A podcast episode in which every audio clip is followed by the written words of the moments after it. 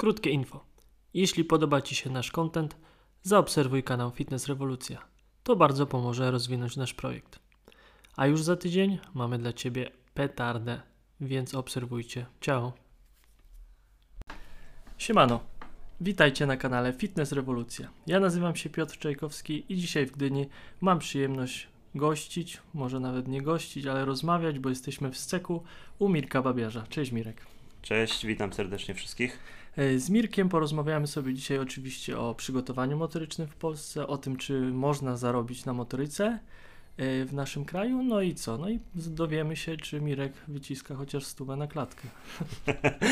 Zobaczymy. Na start, Mirek, powiedz jeszcze, kim jesteś, czym się zajmujesz, bo pewnie nie wszyscy Cię znają z naszych słuchaczy. No tak jak już wspomniałeś, jestem trenerem, zajmuję się przygotowaniem fizycznym czy motorycznym, zwał jak zwał, od praktycznie 15 lat już stricte. Od tego zaczynałem moją przygodę z tą branżą, z treningiem fizycznym. Przeszedłem płynnie od bycia sportowcem do właśnie bycia trenerem przygotowania fizycznego i jedną z rzeczy, którą się zajmuję, to prowadzę ośrodek sportowy SEC w Gdyni, w którym właśnie trenujemy sportowców profesjonalnych, półprofesjonalnych, gdzie również prowadzimy szkolenia dla trenerów, dla fizjoterapeutów, dla przyszłych trenerów, dla pasjonatów sportu. Piszemy też książki, publikujemy artykuły, ale naszym, czy moim takim głównym celem jest szerzenie przygotowania motorycznego w naszym kraju, tak by wszyscy wiedzieli, co to jest w ogóle, bo jak wracałem 8 lat temu do Polski, to mało osób wiedziało, czym taki trener się zajmuje lub jaka jest jego funkcja i rola w klubie czy drużynie. Teraz już troszkę to się zmieniło, jest coraz lepiej, ale też dlatego w nazwie mamy education, tak, bo edukujemy nie tylko zawodników, ale również trenerów, ale też właśnie może przede wszystkim trenerów sportowych, żeby wiedzieli, jak ważna jest to funkcja w ich zespole. No i naszym celem jest, żeby każdy zespół na poziomie profesjonalnym, czy nawet półprofesjonalnym, czy właśnie szkolnym miał osobę odpowiedzialną stricte za przygotowanie fizyczne, bo to jest to, co może sprawić, że zawodnik pozostaje w zdrowiu przez większość kariery i to, co może sprawić, że wydajność sportowa będzie stale zwiększana, więc bardzo ważna funkcja i też taki mam cel, żeby wszyscy zrozumieli, jak ważna jest praca trenera przygotowania fizycznego. Cieszę się bardzo za tą moją odpowiedź. Widzę już, że to nie będzie krótka rozmowa, więc cudownie. Zawsze mam taki stres, mój kurczę, żeby nie było za krótko, żeby były te pytania rozwinięte, ale widzę, że z Mirkiem nie będzie problemu. Także przechodzimy do części głównej od razu. Jak zacząłeś przygodę z zawodem trenera właśnie motoryki?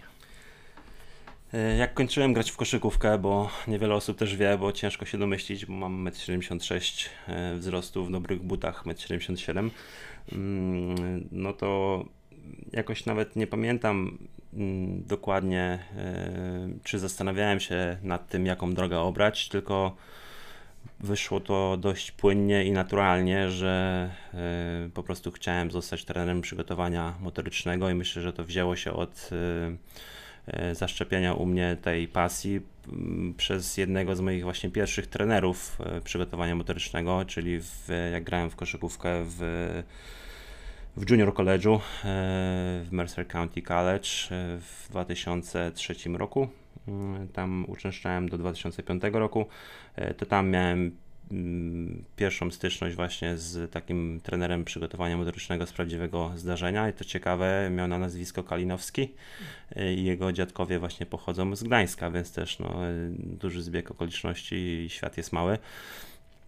Nie mówił po polsku, miał na imię John, czyli John Kalinowski i to była pierwsza osoba, od której się uczyłem, pierwsza osoba, która właśnie zaszczepiła we mnie tą pasję do treningu fizycznego. Od niego otrzymywałem pierwsze plany treningowe, Tą współpracę kontynuowałem później w Polsce, jeszcze grałem w kosza przez kilka lat.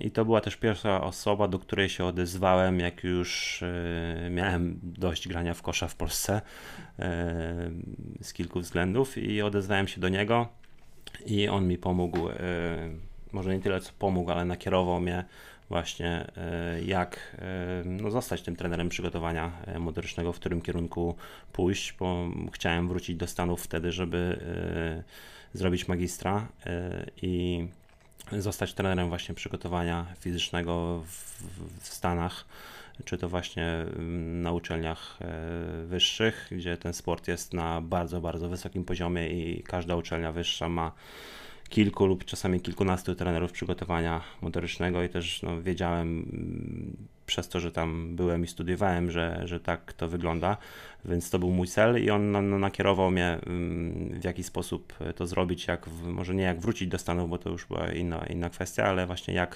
jaką drogę obrać, żeby zostać tym trenerem i jakie certyfikaty czy jakie szkolenia skończyć krok po kroku, żeby móc w przyszłości zostać takim pełnoprawnym trenerem przygotowania fizycznego na pełen etat. No i wróciłem do Stanów, tak naprawdę pod jego okiem pierwszy rok też spędziłem, bo musiałem wrócić do mojej poprzedniej uczelni, bo zmieniałem tak jakby kierunki, bo mój kierunek, który studiowałem, jak robiłem licencjat, to tam był biznes, jakieś tam inne rzeczy, które mało mnie wtedy obchodziły, bo jedyne co mnie obchodziło wtedy to gra w kosza, więc tak jakby kierunek wybierałem sobie pod to, żeby się nie narobić za dużo, żeby móc mieć dość wysokie oceny, bo w Stanach jest też tak, że musisz mieć odpowiednią średnią ocenę, żeby móc grać w sport akademicki, więc musiałem zmienić kierunek, więc zmieniłem kierunek, to fachowo to się nazywa albo Exercise Science, albo Exercise Physiology, czyli po prostu fizjologia sportu. No i do tego brakowało mi pewnych tak jakby klas czy zajęć, które musiałem nadrobić, między innymi tam anatomię, fizjologię, takie rzeczy, więc wróciłem do mojej starej uczelni właśnie pod wodzą mojego byłego trenera, który tam był kierownikiem zakładu i profesorem też między innymi, oprócz bycia trenerem przygotowania, żeby tak jakby dorobić sobie te klasy i te kursy, które musiałem, żeby później dostać się właśnie na uczelnię wyższą, żeby dostać się na magistrat, czyli to, co koniec końców się stało, czyli dostałem się na Temple University, to z Filadelfii. No i tam też przy okazji otrzymania akceptacji do tej uczelni też złożyłem podanie o bycie trenerem przygotowania fizycznego, bo była otwarta, była taka opcja tam. No i też pamiętam, że pisałem raz, pisałem drugi raz, dzwoniłem i tak dalej do trenera. Ja też mam taką naturę, że nie odpuszczam i że powiedziałem sobie, że jak będzie otrzymywał ode mnie dużo e-maili i telefonów, to albo do mnie oddzwoni w końcu i mi odpisze, albo po prostu będzie mnie dalej ignorował, więc ale nie mogłem tak jakby sobie pozwolić na to, żeby nie próbować, więc próbowałem z wszystkich sił, żeby się tam dostać, żeby otrzymać tak jakby rozmowę o tą pracę najpierw. No i koniec końców, ku mojemu zaskoczeniu, wtedy dostałem maila z powrotem, czy mogę przyjść na rozmowę, poszedłem na rozmowę.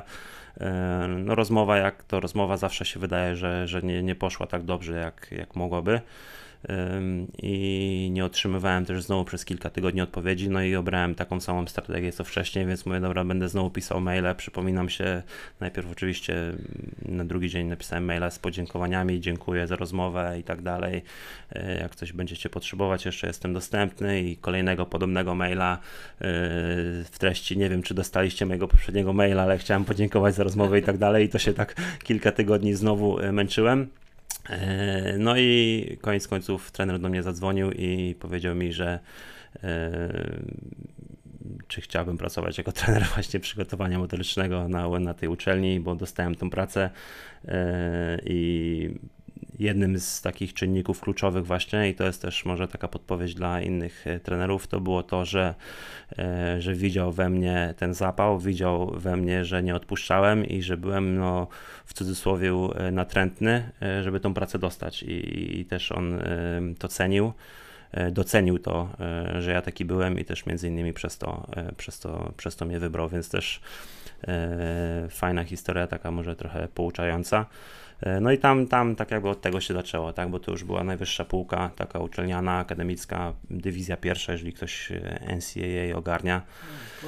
Tak, więc to tam było 24 sporty męskie i damskie z różnych dyscyplin, tak, po tych, od tych takich bardzo popularnych, czyli tam piłka nożna, koszykówka, siatkówka, no ale na przykład takie typowo amerykańskie, czyli na przykład lacrosse, czy hokej na trawie, czy baseball, czy softball, czy skoki do wody, czy inne, czy wioślarstwo, kajakarstwo, takie rzeczy też były tam, więc no bardzo duży przekrój sportowców, sportów, to było ponad 500 sportowców w sumie, z którymi miałem okazję pracować i byłem tam 2 lata, po czym dostałem pracę jako już, dostałem, może łatwo brzmi, ale nie było łatwo, bo to już były jedne z najcięższych rozmów w mojej karierze o tą kolejną pracę, to było na Uniwersytecie Redlands w Kalifornii, gdzie to była pozycja dyrektora przygotowania fizycznego właśnie całej uczelni, tam też było ponad 20 sportów, w tym futbol amerykański, w samym futbolu masz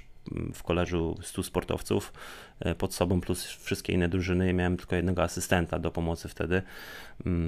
Tam spędziłem rok. Tą pracę było dostać dużo ciężej niż jeszcze tą wcześniejszą w Temple, bo ten proces rozmów o pracę trwał najpierw przez telefon, rozmowa trwała z godzinę i na tym rozmowie telefonicznej było 7 albo 8 osób, które zadawały mi pytania tak jakby po kolei. To była taka prekwalifikacja, po tej prekwalifikacji pamiętam, ja mieszkałem wtedy w New Jersey, a szkoła była w Kalifornii, więc powiedzieli mi, zadzwonili, że dostałem się do takiej finałowej trójki. A wiesz, ile było na początku? No kilkadziesiąt, na każdą pozycję to jest kilkadziesiąt, kilkaset zawsze aplikacji, więc no do tej finałowej trójki jak już się dostałem, to już powiedziałem, dobra, mam to, tak, w sensie, może nie mam to, ale jadę tam, żeby rozwalić system. Jest tak, grubo. Tak, jest grubo, jadę, żeby rozwalić system, przygotowałem się, pamiętam, że całą taką swoją filozofię trenerską, zrobiłem taki dokument na 15 stron, praktycznie całą filozofię trenerską, wszystko związane z przygotowaniem motorycznym, takie swoje CV, tylko bardziej właśnie takie trenerskie. Wszystko opisałem i miałem to ze sobą i miałem to jako jeden, miałem coś takiego, co rozdałem wszystkim tam osobom w komisji, którzy podejmowali decyzje i pamiętam, że to też był jeden z czynników, bo powiedzieli, że jako jedyny miałem coś takiego ze sobą i to też zrobiło bardzo dobre wrażenie na nich. No i pamiętam, że poleciałem tam, oczywiście zapłacili za cały przejazd, za przelot. No i te rozmowy praktycznie trwały no tam od 8 rano do 15 i oprócz tego, że spotkałem się z komisją, która wybierała tak jakby kandydata, to było 8 osób, to byli trenerzy, administratorzy i tak dalej, którzy też przez godzinę zadawali mi różne pytania i myślę, że ludzie też nie zdają sobie sprawy, jak ciężki jest ten proces właśnie zostania trenerem przygotowania motorycznego w Stanach, bo u nas czasami jest coś takiego, że ktoś dzwoni po prostu i się pyta, czy chcesz być trenerem, ktoś mówi tak, dobra, to przyjeżdżaj, to będziesz od jutra. To jest kadra na przykład polskiej, tak, więc tutaj mamy przykład uczelni, która była w 3. dywizji tak naprawdę, więc to nie jest topowa, a rozmowa o pracę co najmniej wydawała mi się, jakbym miał zostać jakimś kosmonautą. To mówisz 3. dywizja NCAA, tak, dokładnie. No to grubo. To już... I tam była komisja właśnie 8 osób i na przykład na tej komisji były takie pytania, że no ja sobie stałem oczywiście w pokoju, oni sobie siedzieli, no i były różne pytania, na przykład dobra, tu masz flamaster, tam jest tablica, rozpisz mi 6-tygodniowy cykl przygotowawczy dla futbolu amerykańskiego na tu i teraz, nie, więc na przykład to trzeba było zrobić od razu, albo później na przykład kolejne pytanie, dobra, za drzwiami tu masz kijek PCV, weź jednego z nas, naucz nas rwania. I tak jakby samo to, że te osoby ogarniały takie rzeczy, bo ja wiem, jak mały poziom wiedzy mają niektórzy trenerzy lub administratorzy w klubach, to tak wyobraź sobie, że jakiś prezes z klubu wie, co to jest rowanie, wie, jak to ocenić na przykład i każe ci to pokazać, żeby go nauczyć na przykład. Więc tam są trenerzy, którzy mają porobione CSCS, tak, czyli ten certyfikat z NCAA są trenerzy, którzy w przeszłości przechodzili przez system przygotowania motorycznego, bo tam każdy sportowiec przechodzi przez taki system, czy to w liceum, a na pewno już na studiach, więc oni wiedzą, z czym to się je, więc też wiedzą, może nie są ekspertami, bo no, próbują zatrudnić siebie jako eksperta, ale wiedzą, czy potrafisz też uczyć, jak nauczasz, jak się wysławiasz, jak piszesz i tak dalej. Więc to była taka główna komisja, ale oprócz tego, co było jeszcze gorsze, pamiętam, że później poszedłem na taką otwartą tak jakby rozmowę i tam byli już wszyscy trenerzy i asystenci i administratorzy, którzy chcieli przyjść. Tam było ze 40 osób i to była taka sala dosłownie, no taka klasa zwykła, tylko ja siedziałem z przodu tak jak nauczyciel, a oni byli tak w takiej literze U, tak jakby ustawieni dookoła, w ławkach siedzieli, no i po kolei jak karabin maszynowy od jednej osoby do drugiej dookoła pokoju pytania i z powrotem dookoła pokoju pytania. To trwało z 2 godziny, pamiętam chyba. Wyszedłem stamtąd mentalnie i fizycznie wyczerpany. Tak. Później jeszcze tam była rozmowa z prezydentem szkoły, później jeszcze byłem na siłowni, na tą siłownię mogli przyjść studenci ze sportów, którzy uprawiali dyscypliny i też mogli mi zadawać pytania jakiekolwiek tylko chcieli przez godzinę. Na przykład ktoś zadawał pytania tam o piłkę wodną, jakbyś trenował piłkarza wodnego, jak tak, mam takie i takie problemy, co byś ze mną zrobił, jak zwiększysz moją wydajność i tak dalej. No i to trwało cały dzień. No i koniec końców skończyło się tak, że dostałem tą pracę jako dyrektor przygotowania fizycznego na tej uczelni, co też było no, niebywałym osiągnięciem dla mnie wtedy. Spędziłem rok w Kalifornii. Po tym też ze względów prawnych w Stanach jest tak, że po prostu jak nie masz pobytu stałego, czy nie jesteś obywatelem, to mimo tego, że masz pracę, to po prostu musisz wyjechać. Ja byłem cały czas na wizie studenckiej, czy to, bo ja wyjechałem jak miałem 16 lat, byłem na wizie studenckiej całe liceum, całe studia i później wróciłem też na wizie studenckiej i później na tej wizie mogłem właśnie chwilę pracować. A cofnij się jeszcze, Mirek, bo ten temat Stanów zawsze mnie ciekawi, więc będę dopytywał. Wziąłeś się tam stricte ze względu na koszykówkę, czy coś jeszcze Cię tam przyciągnęło? Mówisz, że 16 lat, tak? Tak, miałem 16 lat, to wyjechałem.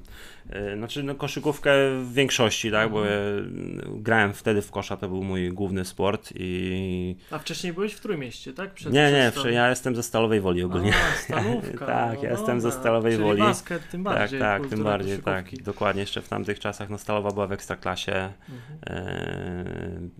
Pamiętam, że mieliśmy wtedy chyba tylko 2 Amerykanów w składzie, więc to były tam 90. lata, połowa lat 90., kiedy Stalówka była w Ekstraklasie. Ja wyjeżdżałem w 2001 roku, więc tam chyba już była wtedy pierwsza liga, no ale ta kultura koszykówki była duża w Stalowej, dobry poziom.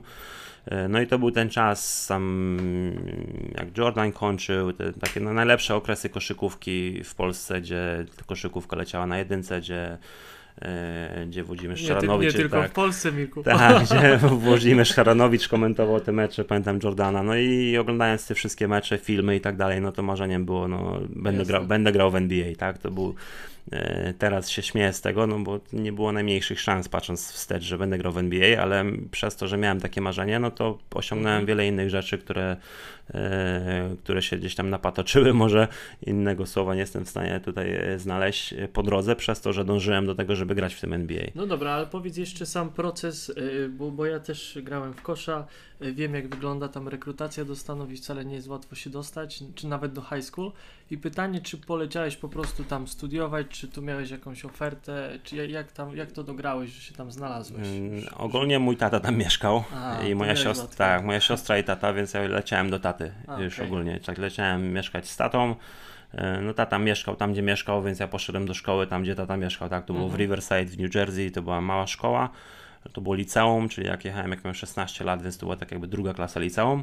No i tam po tygodniu, tydzień minął chyba i tata mówi, dobra, wszystko już jest załatwione, idziesz do szkoły. Ja mówię, no ale jak idę do szkoły, przecież ja po angielsku nie umiem mówić, mówię do niego. No mówi, no przecież miałeś angielski w Polsce, no ale no wyszło tak jak wyszło, że w końcu, bo ojciec wyjechał tam trochę wcześniej, dowiedział się, że studentem nie byłem najlepszym w Polsce, mimo tego, że ten język miałem w szkole, no to umiałem może z 3 słowa na krzyż, 1 zdanie i 90% słów moich było związane z koszykówką, czyli tam slam dunk, alley-oop, asyst i tak dalej. No i oczywiście przekleństwa, no ale tak, żeby powiedzieć jakieś zdanie, czy przedstawić się, czy nawet alfabetu, pamiętam, że się uczyłem, jak tam pojechałem, no więc było grubo. Więc rzucili mnie do szkoły, do liceum od razu po tygodniu. No ale to wspominam ten czas naprawdę super. Miałem 1 Polaka w szkole, którego męczyłem o wszystko, pamiętam. No ale dosłownie po pół roku już było tak, że rozumiałem tam wszystko i dogadywałem się ze wszystkimi. Pamiętam, że jak pojechałem, to była już połowa sezonu koszykarskiego, czy tam bliżej końca i już było za późno trochę, żeby wskoczyć do drużyny. Więc ten pierwszy rok przesiedziałem przysłowiowo i zacząłem grać w drużynie od kolejnego roku, czyli tak jakby 3. klasy liceum i 4. Na szczęście moja szkoła nie była jakaś topowa w Stanach, no ale no wiadomo, w Stanach no to wszyscy grają w kosze, więc też nie jest łatwo, ale była małą szkołą, gdzie zrobiłem też dużą furorę, jak przyjechałem, wiesz, biały, niski chłopak z Polski, który był w miarę szybki, który tam ogrywał wszystkich swoich ludzi z tej szkoły, zrobił dużą furorę, więc zyskałem dość dobrą i sporą popularność w tej szkole. Więc naprawdę wspominam to bardzo dobrze. No to wracamy, słuchaj, teraz do tej Kalifornii i skończyłeś tam kontrakt roczny i co po Kalifornii? Jeszcze pracowałeś w Stanach, czy to już był powrót do Polski? Tak, jak skończyłem, no to przede wszystkim też próbowałem wszystkimi siłami, żeby zostać tam, żeby zostać na tej uczelni, tak, więc pamiętam, że nawet napisałem list nawet do Michelle Obamy, wtedy Obama był prezydentem, do Białego Domu, tak, no naprawdę pamiętam, że pisałem listy do kongresmenów, że ogólnie studenci założyli taką petycję u mnie w szkole, na uczelni, żebym został, żeby tam administracja się trochę postarała bardziej o tą wizę pracowniczą dla mnie, ale no ten proces naprawdę w Stanach nie jest łatwy, jest bardzo trudny i nawet jak masz właśnie pracę, to po prostu jak to ci się wszystko kończy, no to najczęściej musisz po prostu stamtąd wyjechać, ale moja żona kończyła uczelnię też tam, była tam razem ze mną i ona kończyła właśnie w tym czasie, kiedy mi się kończył kontrakt w Kalifornii. Tak. Jagoda, która też jest ze Stalowej Woli zresztą, z którą wyjechałem później za drugim razem, jak pojechałem do Stanów i ona też poszła tam na studia, więc ona kończyła rok później, więc ona tak jakby kończąc też dostała pozwolenie na pracę na rok. Ale mi się skończyło wtedy w Kalifornii, przez to, że byliśmy już tam wzięliśmy ślub w Stanach. Na plaży w Miami zresztą, więc też było spoko, no to ona mogła przez rok pracować, ale przez to, że byliśmy małżeństwem, no to ja mogłem tam zostać, ale nie mogłem pracować znowu, ale mogłem legalnie sobie tam siedzieć, więc ona dostała pracę w Miami na Florydzie, więc pojechaliśmy sobie w sumie, też nie byłem za bardzo zły tym faktem, że przez rok sobie będziemy mieszkać w Miami. No lepiej już się nie da, Mirek, bo lepiej się nie da. Byłem, potwierdzam. Tak, więc byliśmy w Miami, ona pracowała przez rok, no ja miałem rok na to, żeby próbować dalej wszystkimi możliwymi środkami zostać tam, więc próbowałem otworzyć biznes, próbowałem otworzyć właśnie coś takiego, jak jest, mamy tutaj, czyli takiego skeka tam.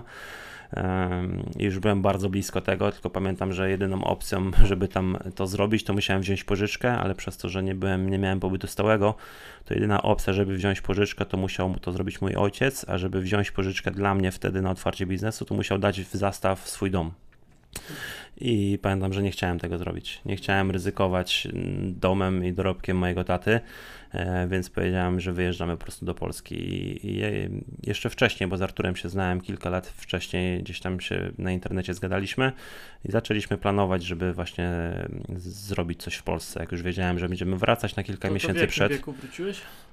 2015 rok, no to 31 lat miałem. 31 lat. Tak. No to słuchaj, Mirku, jeszcze żeby zakończyć ten temat Stanów, bo on jest mega ciekawy, więc byśmy mogli tylko o tym gadać, no ale wiem, że są inne profity, które nasi słuchacze mogą zyskać z tej rozmowy. Największa różnica, jeśli chodzi o taki, wiesz, pracę nawet ze sportowcami, mental. Pytam, bo ja też pracowałem w Stanach i dla mnie ich mental, jeśli chodzi o pracę, i jest naprawdę sporo różnic, więc nie wiem, czy masz podobne wnioski. No taka jedna, która się nasuwa pierwsza, to jest tak jakby etyka pracy i dążenia do osiągnięcia maksymalnych efektów fizycznych i tak jakby wyciśnięcia z życia i z kariery sportowej wszystko, co się da. Więc tam nawet osoby, które, myślę, że to jest zakorzenione od małego, ale też przez to, że system jest stworzony taki, jaki jest, że uczelnie są bardzo drogie i wiele osób, które są w średniej i niższej klasie, jeśli chodzi o finanse, wiedzą, że jedyna opcja, żeby pójść na studia, to jest stypendium sportowe. I myślę, że od małego jest ta etyka pracy tam zakorzeniona do sportu i później to się ze sobą niesie i nawet osoby, które może nie mają szansy grać w profesjonalny sport i zarabiać na tym później, albo grają na przykład dyscyplinę, która nie ma ligi profesjonalnej, bo taka lacrosse na przykład, czyli hokej na trawie, no to nie jesteś w stanie z tego wyżyć, a mimo tego właśnie na tych uczelniach osoby po prostu pracują bardzo, bardzo, bardzo ciężko, bo po pierwsze już mają to zakorzenione, a po drugie wiedzą, że ta etyka pracy i to dawanie z siebie wszystko Później przenosi się też na biznes, na życie codziennie, na pracę w przyszłości, będzie im to pomagać. Właśnie nawet jak nie będą nawet uprawiać profesjonalnie sport, więc myślę, że takie wyciśnięcie z tego wszystkiego, co się da i nie zostawianie niczego, jakiejkolwiek szansie, to jest taka najważniejsza różnica. I tutaj też potwierdzam, w latach tam, już nie pamiętam lata, ale to były kadeci, młodzicy w naszym systemie, a w Stanach to było tam Little League, Junior League i jeździliśmy z moją drużyną właśnie na mistrzostwa świata klubowe w baseball. I co nas najbardziej zszokowało, to kultura właśnie sportu i to nawet jak żyją ludzie tym młodzieżowym sportem. My tam gnojki po 12-13 lat i wiesz, na lotnisku dają nam wtedy PlayStation, każdy zawodnik dostawał autografy, wywiad w ESPN. Ja mówię, jakby w ogóle inny świat, nie? A w Polsce nikt nie wie, że ja gram w baseball, nie? No, dokładnie. Więc naprawdę się jarają tym sportem. No dobra, ale zostawiamy Stany, bo tutaj jest w Polsce jeszcze dużo do zrobienia i też mega się wszystko poprawia i chcę o tym porozmawiać, ale na start z grubej rury, czy można zarobić na motoryce w Polsce? Bo jest moda w branży fitness teraz na przygotowanie motoryczne, każdy chce zostać trenerem i każdy ma taką, wiesz, wizję, że się zarobi gruby hajs. Ja pamiętam właśnie, bo sam się z tego śmiałem trochę, pamiętam chyba albo Eric Cressey, albo Mike Boyle właśnie mówił, że jak chcesz zarobić, no to nie w tej branży. A ja pamiętam, ja dopiero wtedy zaczynałem, mówię, co oni gadają, nie? Ja będę milionerem. No i teraz już wiem, że mieli po części rację w tym, co mówią, w szczególności jeśli kierujesz się takimi pewnymi zasadami, którymi ja się kieruję w życiu i jeżeli tak jakby jesteś szczery wobec siebie i nie jesteś na siłę nachalny, jeśli chodzi o sprzedaż czy marketing, no to może nie będziesz milionerem, ale jeżeli będziesz dobry w tym, co robisz, no to na pewno można z tego żyć i na pewno można poczciwie i godnie zarabiać z bycia trenerem przygotowania motorycznego, może nie od razu, ale z czasem. No i też zależy, gdzie i dla kogo pracujesz, czy to jest dla siebie, czy dla drużyny, czy i dla jakiego sportu oczywiście też. Myślę, że można, ale nie tak dużo i nie tak szybko, jak wiele osób myśli. No, ale Mirku, ty masz naprawdę wiarygodne, zakładam, i konkretne informacje, więc na przykład w takich topowych sportach typu piłka nożna, siatkówka, koszykówka, powiedz, jakiego rzędu to są pieniądze, jak pracujesz w Ekstraklasie? No myślę, że największe pieniądze są jednak w piłce nożnej mimo wszystko. Na pewno to jest związane z budżetem drużyny, bo jeżeli to jest ekstraklasowa drużyna, ale to jest z niższej półki, to nie można też porównywać tego do budżetu na przykład Legii Warszawa. Więc ciężko mi jest powiedzieć, kto ile zarabia. Wiem, ile było mi proponowane, wiem, ile mniej więcej zarabiają niektóre osoby, z którymi, które znam. Podaj widełki, bo słuchaczom obiecałem konkrety. Myślę, że od 3 do 15 tysięcy. Okej, czyli jako trener personalny, powiem szczerze, nie kasa. Tak, no, myślę, że nie wiem, czy jest trener przygotowania motorycznego w Polsce dla drużyny, który zarabia więcej niż 15 tysięcy. Mhm.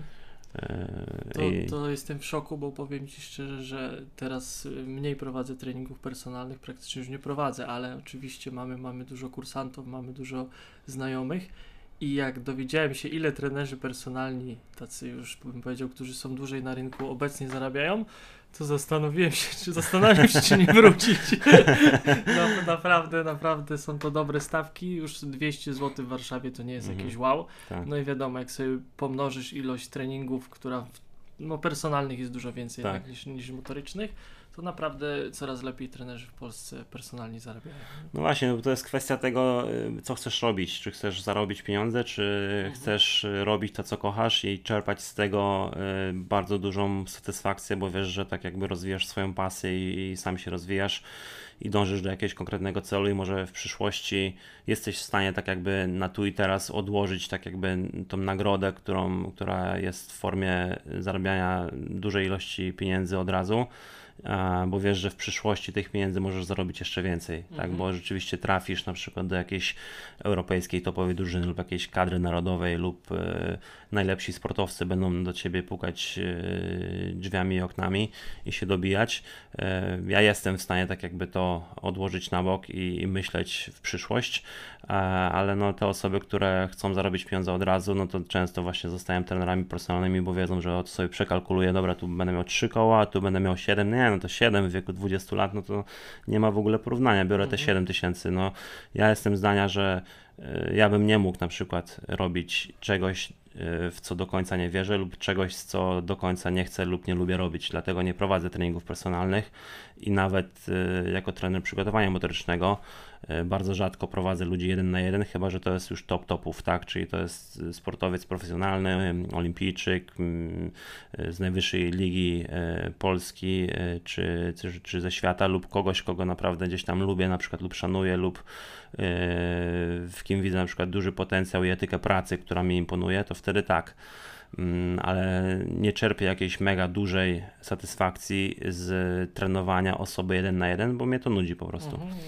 I na przykład trener personalny, wiadomo, że może dużo zarobić, ale ja bym nie mógł na przykład robić tego, co oni robią. No i fajny temat poruszyłeś, bo oczywiście rozmawiamy o finansach, ale ja jestem tego samego zdania.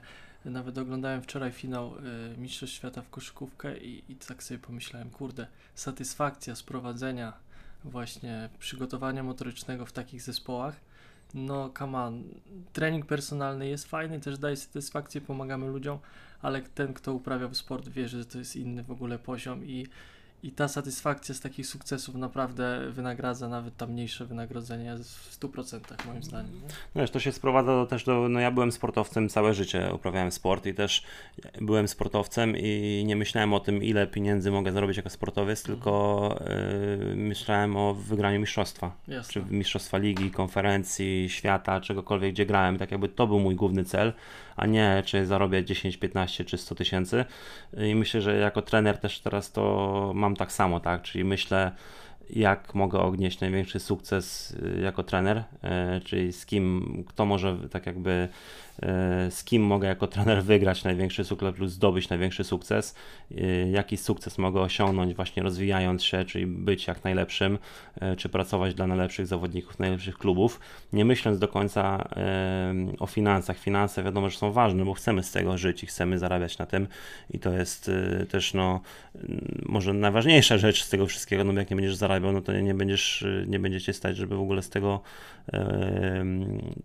w tej branży być, więc będziesz musiał robić co innego, więc wiadomo, że to jest ważne, nie mówię, że to nie jest ważne, ale dla mnie to nie jest najważniejsze i tak jak powiedziałem, jestem w stanie patrzeć w przyszłość i wiedzieć, że to mi da na dłuższą metę więcej, że zarobię więcej na dłuższą metę, że da mi to większą satysfakcję, bo przede wszystkim wiem, że żyję w zgodzie z tym, co chcę robić i nie robię czegoś, czego nie chcę i nie sprzedaję komuś czegoś, w co nie wierzę lub nie próbuję wcisnąć na siłę komuś jakiegoś produktu, czy szkolenia, czy czegokolwiek, czy swoich usług, tylko żeby zarobić, żeby jeździć lepszym samochodem, czy żeby po prostu mieć więcej pieniędzy na cokolwiek.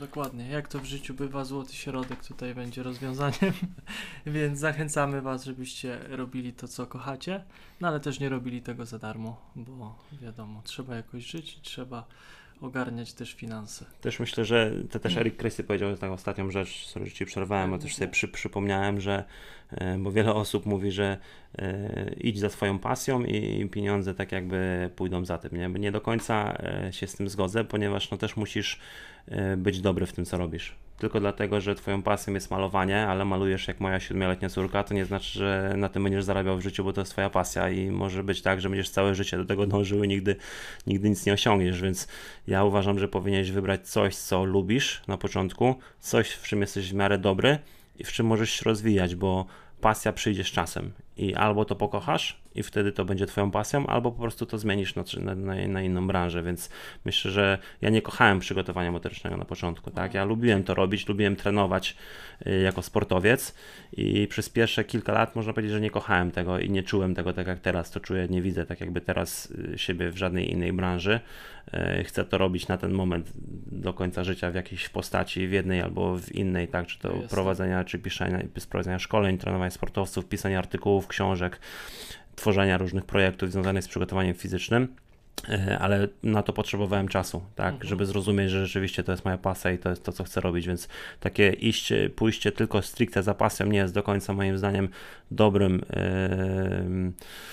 dobrą podpowiedzią, bardziej pójście za czymś, co lubisz, co nawet lubisz bardzo, ale też w czymś, co możesz właśnie albo się rozwinąć, albo w czymś, co jesteś już w miarę dobry teraz. Ekstra, słuchaj, sporo rozmawialiśmy o początkach twojej przygody właśnie w motoryce, a teraz chciałbym, żebyśmy trochę porozmawiali już o tej części biznesowej, tej akademii twojej, bo wiem, że sporo trenerów też nas słucha doświadczonych, którzy już mają naprawdę fajne wyniki, czy to w przygotowaniu motorycznym, czy w treningach personalnych, no i też szukają jakichś nowych możliwości rozwoju. Więc powiedz nam, jak zacząłeś w ogóle, skąd pomysł na akademię? No już przechodząc też do takich konkretnych punktów, jaki mieliście kapitał na start? Pytam mieliście, bo wiem, że z Arturem otwierałeś akademię, tak? Tak, więc jak już wspomniałem, te ostatnie kilka miesięcy w Stanach już zaczęliśmy z Arturem, znałem się wcześniej z Arturem i jak już wiedziałem, że będę wracał, no to Artur powiedział, dobra, dawaj, otworzymy jakiś ośrodek, w Polsce nie ma tego, będziemy robić szkolenia, ten temat przygotowania motorycznego dopiero raczkuje. Przerwę Ci, Mirku, tak. Artur Pacek, także tak, jak Artur nie znacie, Pacek. Wygooglujcie sobie, tak. Zobaczcie tego gościa. Więc ja oczywiście ja jestem zawsze otwarty na takie tematy, jestem bardzo jestem wizjonerem moim, tak, przynajmniej o sobie tak myślę, jestem otwarty na takie pomysły, nigdy nie mówię nie, zawsze patrzę optymistycznie na takie rzeczy, jestem bardzo pozytywną osobą, jeśli chodzi właśnie o różne pomysły i wierzę, że nic nie jest niemożliwe, jeżeli ktoś inny to zrobił, no to dlaczego ja mam tego nie zrobić, więc oczywiście powiedziałem od razu, dawaj, jedziemy z tym, zrobimy to razem. Więc to był taki pomysł, jak już pamiętam, że wtedy pierwsze szkolenie już to był CPS, wtedy Certified Performance Specialist, zrobiliśmy jeszcze wspólnie z Kubą Jaworskim, który był byłym łyżwiarzem, szybkim olimpijczykiem. I on zrobił z nami, byliśmy w trójkę, później Kuba gdzieś tam poszedł w swoją drogę bez żadnej urazy i normalnie rozstaliśmy się w pokoju, więc zostaliśmy razem z Arturem. Ja pamiętam, jak przyjechałem, to był grudzień 2015, no to wtedy chyba 7 dni po przejściu od razu zrobiliśmy też szkolenie w Koszalinie, to był też pierwszy poziom właśnie CPS-a i jak przyjechałem w grudniu, no to od razu już zaczęliśmy szukać miejsca. Ja pamiętam, że jak przyjechałem z Jagodą, wylądowaliśmy na lotnisku w Warszawie, wynajęliśmy samochód i wiedząc już wcześniej, postanowiliśmy też z Arturem i z Jagodą, że no jedziemy do Trójmiasta, bo Trójmiasto będzie najlepszą opcją na biznes. Pamiętam, że sobie wygooglowałem, w którym mieście, w Trójmieście najlepiej otworzyć biznes, wyskoczyła mi Gdynia, mówię dobra, otworzymy w Gdyni, więc wynajęliśmy samochód w Warszawie, przyjechaliśmy do Sopotu, pierwszy raz w życiu byliśmy w Trójmieście, znaleźliśmy mieszkanie w Gdyni i to był grudzień, a w marcu już mieliśmy otwarty ośrodek. Więc nasz kapitał nie był duży, może przez to było nam łatwiej otworzyć, bo pamiętam, że Artur mi mówił coś takiego, że mówił jakość, a nie jakość, więc mówi dobra, otwórzmy jakość, a jakość przyjdzie później, więc po prostu musimy to zrobić, jak będziemy się zastanawiać, jak mamy to zrobić, że nie mamy najlepszego sprzętu, że wiesz, nie mamy obciążenia z alejką, czy nie mamy tam jakichś fajnych raków, to nikt do nas nie przyjdzie, a też dał mi do zrozumienia, że to my będziemy, że to ludzie będą przychodzić do nas, a nie do naszego miejsca i to było prawdą. A mały kapitał to jaki? No mieliśmy 10 000 złotych, tak, i za te 10 000 złotych pamiętałem, kupiliśmy jedną taką półklatkę, takiego hefraka, kupiliśmy chyba jedne stojaki, nawet chyba nie, a nie, może jedne stojaki, trzy sztangi olimpijskie, dwa zestawy obciążenia, czy tam jeden zestaw obciążenia, sanki i powerbloki chyba, a powerbloki chyba Artur miał, więc mnie tam podrzucił po prostu. No i to było na tyle. I wyłożyliśmy cały ośrodek po prostu sztuczną trawą, było cała podłoga na zielono. No i tam zaczęliśmy, więc mały kapitał i na początku pamiętam, że jednego sportowca mieliśmy, tak? A jaki metraż mieliście? Jaki lokal? Tam metraż to było 80 metrów. O, czyli w mieszkaniu zrobiliście. Tak, 80 metrów. Pamiętam, że recepcja była na sali, była jedna szatnia, więc tam kobiety z mężczyznami musieli na zmianę tam wchodzić. Jedna szatnia, jedna łazienka. Więc no było kameralnie, ale wysłużyło się to miejsce. No byliśmy tam 3 lata, no i to było, wiesz, w takiej piwnicy pod sklepem ogrodniczym. Więc ktoś mieszkał na górze, więc jak często rzucaliśmy ciężarami, to pan schodził z góry, czy możemy trochę ciszej, bo już tam wszyscy śpią u niego w domu, no więc było ciekawie, no ale już tam robiliśmy szkolenia, już tam przyjeżdżali sportowcy, pamiętam, że Kamil Iwańczyk z Asią Jędrzejczyk tam przyjechał też już do tej piwnicy do nas i tam już ona trenowała, więc tak to się rozwijało i gdzieś tam krok po kroku sobie to dokupywaliśmy tego sprzętu, kupowaliśmy więcej lepszego sprzętu, więcej rzeczy, więcej sportowców zaczęło przychodzić, zaczęliśmy robić więcej szkoleń, no i to gdzieś tam się tak po trochu, krok po kroku, z miesiąca na miesiąc rozwijało. No to ekstra, słuchaj, bo z tego co mówisz też nie było to podejście albo grubo, albo wcale, którego no nie lubię w biznesie za bardzo, jest często promowane. My również w Akademii tutaj Trail Movement z Andrzejem często robimy jakieś takie projekty w wersji, bym powiedział, eko, niepełnej. Patrzymy, czy w ogóle jest na to zapotrzebowanie i dopiero jeśli widzimy, że ludzie chcą tego szkolenia, kursu, to rozwijamy, budujemy to na maksa, bym powiedział, więc tu też fajnie, że zaczęliście od małego lokalu i dopiero później rosło, no bo zakładam, że jesteśmy teraz w nowym tak, miejscu. Tak, jesteśmy w nowym miejscu, ale jeszcze wracając do tego, co powiedziałeś, to jest śmieszne, bo ja chciałem pójść grubo albo wcale.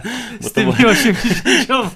Tak, ale wyszło tak bardzo, bardzo kameralnie, ale ja też miałem, pamiętam, że jak właśnie już jeszcze byłem w Stanach, to czytałem takie książki, to była Thomas Plummer, taki się nazywał gość, który pisał takie książki właśnie jak otworzyć taki biznes fitness i on tam miał takie właśnie podejście albo grubo, albo wcale, wiesz, weź tam $1 milion, otwórz jak największe miejsce w jak najlepszej lokalizacji, z jak najlepszym sprzętem i wszystko się ułoży, nie? Więc ja tak chciałem.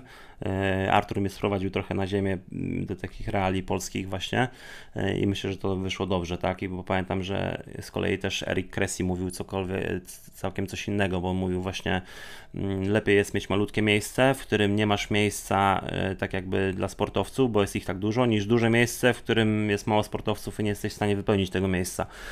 Więc my tak dokładnie zrobiliśmy, czyli mieliśmy malutkie miejsce, w którym już się nie mieściliśmy i teraz przenieśliśmy się już od 3 lat, ponad 3,5, czy już 4, no 3,5 roku jesteśmy już w tym nowym miejscu, też w Gdyni na Orłowie. No 2 razy większe miejsce, bo sala sama ma 180 metrów, więc jest dobrze, chociaż czasami już teraz też się wydaje małe, jak mamy bardzo duży natłok sportowców, szczególnie w lato, kiedy wszyscy przyjeżdżają, zjeżdżają się do Trójmiasta z całej Polski, bardzo dużo sportowców ma tu mieszkania i lubi tu przyjeżdżać, więc wakacje jest taki gorący okres dla nas. I czasami się nie mieścimy, ale jest na pewno, no, w porównaniu, kto nie był na tamtym miejscu, no to wydaje mu się, że to miejsce jest małe, tak, a wszyscy, którzy jeszcze tam trenowali, którzy nadal trenują z nami i są tutaj teraz, to wiedzą, jak było tam i doceniają to nasze obszerne, teraz duże miejsce, które mamy. No, pewnie będzie za jakiś czas jeszcze większe i tego Ci życzymy, ale jeszcze wracając do tematu, ja znam bardzo dużo historii, jeśli chodzi o trenerów personalnych, którzy właśnie mówią, dobra, musimy lecieć grubo, jest teraz taka konkurencja, więc trzeba otworzyć miejsce premium, wielkie najlepiej, żeby było dużo przestrzeni. Często się kończy tak, że po kilku miesiącach trenerzy dochodzą do wniosku, że kurde, ja jestem ekstra specjalistą, ale prowadzenie takiego studia to jest w ogóle inny świat, to nie jest dla mnie, więc dlatego też zachęcamy, żeby spróbować. Czy w ogóle to jest dla Was, bo wiecie, to są 2 inne światy, nie wiem, czy Mirku potwierdzisz, czy... Zdecydowanie potwierdzam to, że bycie trenerem a prowadzenie biznesu to są 2 różne światy. Ja nie jestem, nie uważam siebie za dobrego biznesmena. Myślę, że wiele osób wycisnęłoby czy wyciągnęłoby z tego, ze SKEK-a i z mojej osoby więcej pieniędzy niż ja to robię. Ja tego nie potrafię robić w taki sposób jak niektóre osoby, bo widzę też ile niektórzy zarabiają. Ale może Artur wyciągnie więcej z siebie. Może. No my jesteśmy z Arturem bardzo podobni, tak, że przede wszystkim nie chcemy sprzedawać tego, w co nie wierzymy, tak, równie dobrze moglibyśmy tutaj podnająć tą salę właśnie dla trenerów personalnych, równie dobrze mogliśmy zrobić tutaj rano jakieś zajęcia z zumby czy z czegoś, czy z brazylijskich pośladków, żeby zarobić tylko jakieś pieniądze, ale po prostu to nie wpisuje się w naszą filozofię i w to, co chcemy robić, więc my chcieliśmy mieć może nie ekskluzywny ośrodek, ale taki personalny ośrodek stricte dla sportowców, w którym robimy to po naszemu, niekoniecznie zarabiamy jakieś kokosy, ale rzeczywiście robimy to, co my chcemy i w to, co my wierzymy w 100%, a nie robimy po prostu czegoś tylko, żeby zarobić pieniądze. No, ekstra, słuchaj. Mam kolejne pytanie, ale chyba już znam odpowiedź na nie. Jakie obawy towarzyszyły Ci przy starcie biznesu i myślę, że nie było za dużo tych obaw z tego, co mówisz. No nie, ja mam takie podejście, myślę, że miałem, może teraz już im starszy jestem, to mnie to denerwuje trochę, bo jestem trochę bardziej taki, trochę bardziej się boję. Jak byłem młodszy, to po prostu jechałem na grube, na ostro i nie miałem praktycznie żadnych obaw wtedy. Pamiętam, że przyjeżdżałem, że rozwalimy system i nie będzie żadnego problemu, żeby to wszystko ogarnąć, żeby już miałem wizję. Ja jestem dobrym w stworzeniu sobie takiej wizji w głowie tego, co będzie w przyszłości i to mnie ciągnie do tego, żeby podjąć decyzję, tak, bo wiele osób jak o czymś myśli, to od razu sobie tam analizuje wszystkie za i przeciw lub po prostu myśli o tych negatywnych rzeczach, a co będzie, jeżeli to się stanie, to mi nie wyjdzie, to i to i to, a ja tak naprawdę myślę tylko o tym, co będzie pozytywnego i nie chcę wiedzieć tak naprawdę o tych negatywnych rzeczach i pamiętam, że też to wziąłem od Arnolda Schwarzeneggera, który też dużo biznesów pootwierał i pamiętam, że on to w swojej biografii mówił, że wiele osób, biznesmenów właśnie mu wyliczało, że nie kupuj tego tutaj, bo to będzie to będzie tamto, to tutaj, później będzie inflacja, później coś tam i on mówi, że jakby ich słuchał, to by nigdy nic nie zarobił, bo on też był taką osobą, że robił coś, a tak jakby w trakcie się uczył, jak to robić i się dowiadywał, że coś będzie nie tak, bo jak ja bym pewnie się cofnął teraz i wiedział te wszystkie rzeczy, które się stały, tak jakby nie wiem, że będzie COVID, że będzie kryzys i tak dalej, to pewnie mnie nie otworzyło ośrodka, ale nie wiedząc tego i nie znając też reali polskich, nie wiedząc ile, nie wiem, kosztuje ZUS na przykład, czy ile podatek się płaci, bo nie wiedziałem, nie miałem pojęcia, jakbym to wiedział, to pewnie bym powiedział, nie będę tego robił, więc ja jestem też taką osobą, którą, dobra, ja to zrobię, zacznę to, bo najważniejszą rzeczą to jest zacząć, bo wiele osób po prostu nie zaczyna nawet, więc ja zacznę i w trakcie będę się tak jakby dowiadywał, jak to ogarnąć, bo jest takie jedno z moich ulubionych przysłowi, i to też jest ze Stanów wziąłem, że po angielsku to po prostu brzmi I'll cross that bridge when I get there, czyli po prostu przejdę przez ten most, jak do niego dojdę. I to jest bardzo fajne, bo wiele osób się martwi czymś, co będzie jutro, za miesiąc, za rok, za 5 lat, o negatywnych rzeczach. Mówię spokojnie, zacznij to robić, a jak dojdziesz do tego mostu, to do niego przejdziesz, bo być może obierzesz inną drogę i w ogóle nie będzie mostu, nie? A każdy już tutaj ma takie podejście, że negatywne, bardzo pesymistyczne, jestem kompletnie inną osobą i zawsze sobie mówię, dobra, przejedę przez ten most, jak do niego dojdzie. Jak nadejdzie ten dzień, że będę musiał się o to martwić, to się zacznę o to martwić i znajdę sposób, żeby to ogarnąć. Dokładnie. Nie ma czegoś takiego jak najlepszy biznesplan. Działanie z najlepszym biznesplanem.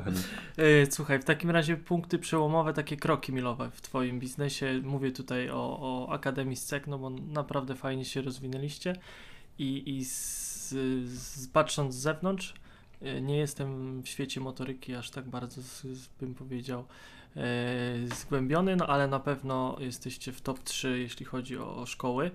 Edukację motoryki w Polsce, przygotowania motorycznego, no i jakie kroki milowe byś wymienił?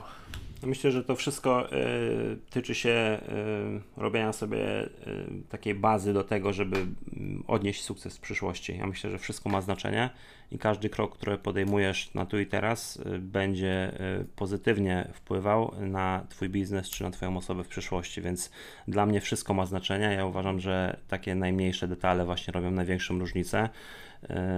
I jakiekolwiek szkolenia wcześniej zrobiłem, czy doświadczenie, które zdobyłem, czy ludzi, których poznałem, czy właśnie kierunki, które obrałem, pomogły mi i Artur to samo w tym, że SKEK odniósł gdzieś tam po części sukces. Bo to nie jest też tak, że to było z dnia na dzień, tylko to było na podstawie tego, co sobie wypracowaliśmy przez całą karierę i dążyliśmy do tego, żeby ten przysłowiowy gdzieś tam sukces czy rozpoznawalność zdobyć. Więc nie było takiego konkretnego, myślę, kroku milowego. Bardziej jak był COVID, pamiętam, jak przetrwaliśmy COVID i udało nam się, że SKEK mógł legalnie być otwarty tak naprawdę podczas COVID-u, bo ogarnęliśmy bardzo dobrą kancelarię prawniczą, pamiętam wtedy, która nam w tym pomogła. To pamiętam, że po tym okresie covidowym powiedziałem sobie, że jak już to przetrwaliśmy, gdzie wiele biznesów, tysiące biznesów w Polsce nie dało rady, to teraz już sobie damy radę ze wszystkim no i tak jest i każdy jakiś tam schodek, który napotykamy, no, przeskakujemy i przechodzimy przez niego, no i ciśniemy dalej do przodu. A słuchaj, najważniejsza lekcja, jaką wyniosłeś z prowadzenia biznesu, już trochę rozmawialiśmy, czy to będzie to właśnie just do it? Nie analizuj, nie myśl, tylko działaj? Myślę, że to jest jedna z najważniejszych, taka, że ja osobiście lubię rzucać się w ogień i lubię rzucać się na otwartą wodę. Więc jeżeli jest jakaś, ja myślę, że nie marnuj żadnej okazji do tego, żeby się rozwijać, a bardzo często takie okazje, żeby rozwijać siebie, to są sytuacje stresujące i sytuacje, które sprawiają, że nie czujesz się komfortowo, więc każda taka sytuacja, jeżeli jest, czy to jest rozmowa, czy telefon, którym Tim Ferriss miał fajny cytat, powiedział, że twój sukces zależy od ilości niewygodnych rozmów, które jesteś w stanie przeprowadzić. I bardzo dużo osób ucieka od tych rozmów i ja też, bo to są niekomfortowe rzeczy takie, które sprawiają, że ludzie tkwią w jednym miejscu, mieszkają cały czas w tym samym mieszkanku, mimo tego, że chcą na przykład się przeprowadzić do innego kraju, to nie robią tego, nie otwierają biznesu, bo się boją, co się stanie, jeżeli ten biznes upadnie i tak dalej, więc ja jestem zawsze taki, że się rzucam w te niekomfortowe sytuacje i zawsze dobre rzeczy z tego wychodzą i nie boję się tego, znaczy może boję się, ale wiem, że to jest ta sytuacja, zawsze sobie mówię też w głowie, jeżeli nadejdzie taki moment i jest taki moment stresujący lub sytuacja niekomfortowa, ja sobie mówię w głowie, okej, to jest ten moment. To jest ten moment, w którym idę w prawo i stoję ramię w ramię z elitą tego świata, po części sobie tak mówię w głowie, tak, z tymi najlepszymi ludźmi, którzy osiągają sukces we wszystkim, co robią, czy to bycie trenerem, czy biznesmenem, czy czymkolwiek, albo idę w lewą stronę i jestem przysłowiowym kanapowcem, który zamiast być na meczu jako trener, to oglądam ten mecz w telewizji jako widz i jem pizzę. Tak więc to mnie motywuje do tego, żeby działać, więc im więcej takich niekomfortowych sytuacji, im bardziej będziemy właśnie się rzucać tam na otwartą wodę, tym większy rozwój moim zdaniem, więc to jest takie przesłanie z mojej strony. Ekstra. Przyszłość, Mirku. Jakie kolejne projekty właśnie szykujecie z Arturem lub ty samemu, jakie prywatnie szykujesz? Masz coś, co możesz zdradzić? Tak, no jest trochę tego, bo jak wiadomo, to już wiecie też jako trener, no jestem w SKEK-u, trenuję sportowców tutaj, trenuję indywidualnych sportowców. Mam kilku sportowców, którzy jeszcze to nie ujrzały światła dziennego, też nie lubię od razu się chwalić, nie wiadomo czym, dopóki jakiejś roboty nie wykonamy, czyli nie będę wrzucał od razu zdjęcia w pierwszym dniu współpracy z kimś, więc o kilku sportowcach na pewno się dowiecie. No mam dwie kadry pod sobą, czyli kadrę podnoszenia ciężarów mężczyzn i kobiet, kadrę rugby mężczyzn 15, więc mam też dwie kadry narodowe, którymi się zajmuję. Prowadzimy też cały czas szkołę, więc od przyszłego roku mamy kolejną edycję naszej szkoły trenera przygotowania fizycznego. Dwa nowe szkolenia, które planujemy, to Artur będzie robił w Ostrowie odmianę metody trójfazowej, czyli będziemy mieli oddzielny weekend na izometrię, oddzielny weekend na ekscentrykę, oddzielny weekend na koncentrykę i oddzielny weekend na programowanie tego wszystkiego. To jest jedna rzecz, która będzie tam. Tutaj w SKEK-u w Gdyni planujemy coś i tam będzie dla oczywiście naszych absolwentów szkoły, czyli będzie takie bardziej zaawansowane rzeczy i również dla absolwentów szkoły, szczególnie dla osób, które zdały egzamin, które przeszły przez naszą szkołę. Tutaj w Gdyni tworzymy szkolenia, które będą opisywały 10 aspektów sprawności fizycznej, czyli będzie dzień, który będzie związany z szybkością i z przyspieszeniem, będzie dzień, który będzie związany z mocą, z siłą, z kondycją, z wytrzymałością, z koordynacją ruchową, zwinnością, równowagą, precyzją i gibkością, i podzielimy sobie to też na zjazdy i to będzie rozwijanie tych poszczególnych aspektów sprawności fizycznej, więc trochę teorii, ale też przede wszystkim praktyka w postaci programowania pod te rzeczy, bo wiele osób nie wie, jak to robić, więc to będzie zaawansowane programowanie i zaawansowane metody, żeby rozwinąć zwinność, żeby rozwinąć koordynację ruchową, moc, kondycję, siłę, przyspieszenie, szybkość i tak dalej, więc podzielimy sobie to też na zjazdy, to też jest ekscytujący temat i to też jest temat tak naprawdę, który jest w mojej książce, którą piszę, to jest kolejna rzecz, czyli piszę książkę, która właśnie nosi tytuł 10X, czyli 10 aspektów sprawności fizycznej,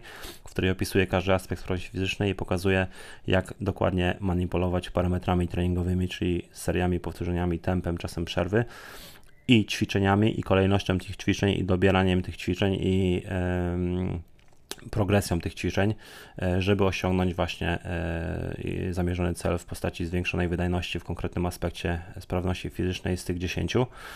Więc to jest książka, którą piszę w dwóch językach od razu, czyli piszę i po polsku, i po angielsku, więc chciałbym wydać ją w dwóch językach w tym samym czasie, więc to jest projekt, który chciałbym skończyć w tym roku. No mam dwie jeszcze takie rzeczy, które też, bo teraz byłem na konferencji NSCA w Stanach, czyli National Strength and Conditioning Association, i spotkałem dwie osoby związane z uczelni, tak, King's College w Pensylwanii, i kierownik zakładu właśnie działu fizjologii i drugi profesor, który tam też pracuje, którzy są młodsi ode mnie tak naprawdę, a zarządzają już całą tą strukturą właśnie fizjologii i biomechaniki w sporcie, w nauczelni, i jeszcze jedna osoba do tego. Tworzymy taką organizację przygotowania fizycznego światową tak naprawdę, International Rugby Strength and Conditioning Association, czyli tworzymy sobie to, znaczy tworzymy sobie, jesteśmy w trakcie tworzenia tego. To jest duży projekt, to jest już taka światowej klasy czy rozmiarów organizacja, w której zaangażowane już jest ponad 20 osób. Kulminacją tego, czyli takim może rozpoczęciem tego, będzie konferencja, która będzie właśnie w kwietniu w Stanach, właśnie w tym King's College w Pensylwanii, i to będzie związane z przygotowaniem fizycznym właśnie w rugby. No i chcemy pójść z tym na cały świat, czyli chcemy edukować też, szkolić, edukować, przedstawiać właśnie, jak programować, jak planować właśnie i z czym związane jest przygotowanie fizyczne w rugby na świecie. Więc kolejna rzecz, taki fajny, może nie projekt, ale fajna rzecz dla mnie i dla Artura, to zostaliśmy wybrani do roli prelegentów na konferencji Swiss. Konferencja Swiss coroczna, to jest Society of Weightlifting and Injury Specialists, to jest w drugi rok z rzędu, teraz będzie w Elite FTS w Ohio, czyli u Dave'a Tate'a.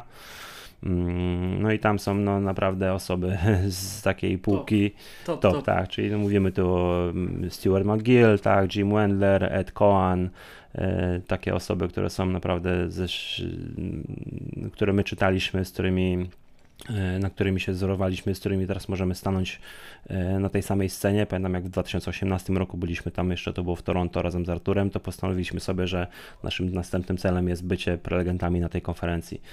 Tam pamiętam, było wtedy 800 osób, chyba 80 prelegentów, ale 800 uczestników, i teraz też będzie podobnie i to będzie jeszcze w Elite FTS, tak, więc